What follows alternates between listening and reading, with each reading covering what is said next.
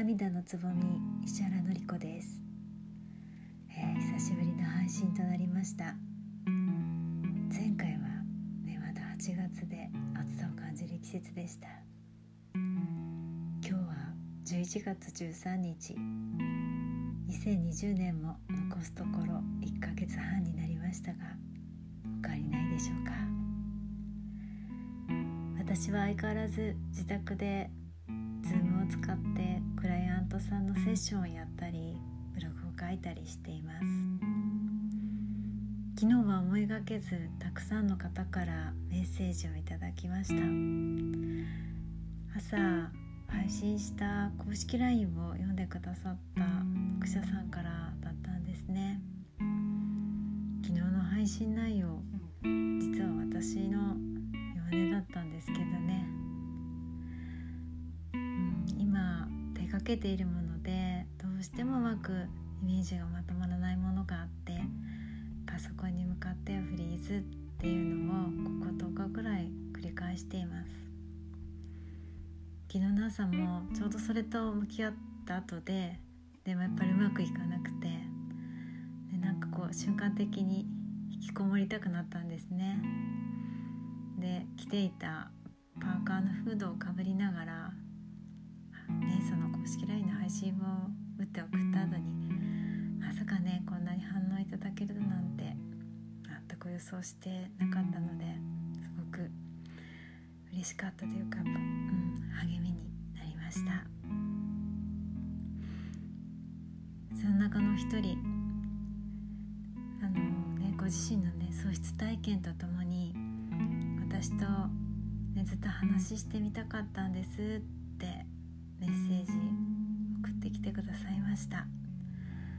りがとうございます。想像するだけできっとねこのメッセージを送るの勇気が必要だったんじゃないかなって思いました。私たちは苦しい気持ちとか悲しい気持ちを表立って言葉にすることに慣れてないんですよね。私も本当は悲しくてしんどかった、ね、しんどい時職場ではねやっぱり極力普通を装ってました、ね、周りの方たちはもしかしたら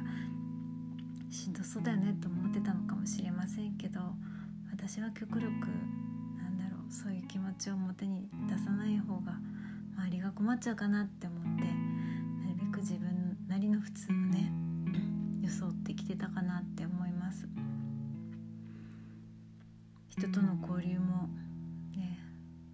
ってもうどうなってもいいやって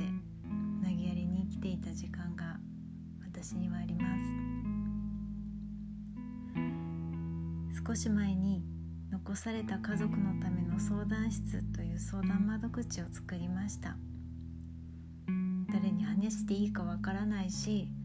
言葉にしていいのかもわからないけどこのどうにもならない気持ち分かってほしい、ね、そんな思いをお持ちの遺族の方、あとは大切な家族と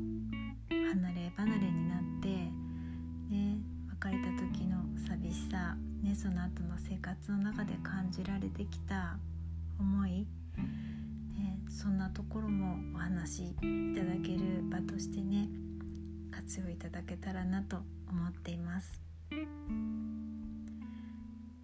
今日は3ヶ月ぶりの音声でのお届けになりましたけれどもこちらもぼちぼち続けていきますね。またここから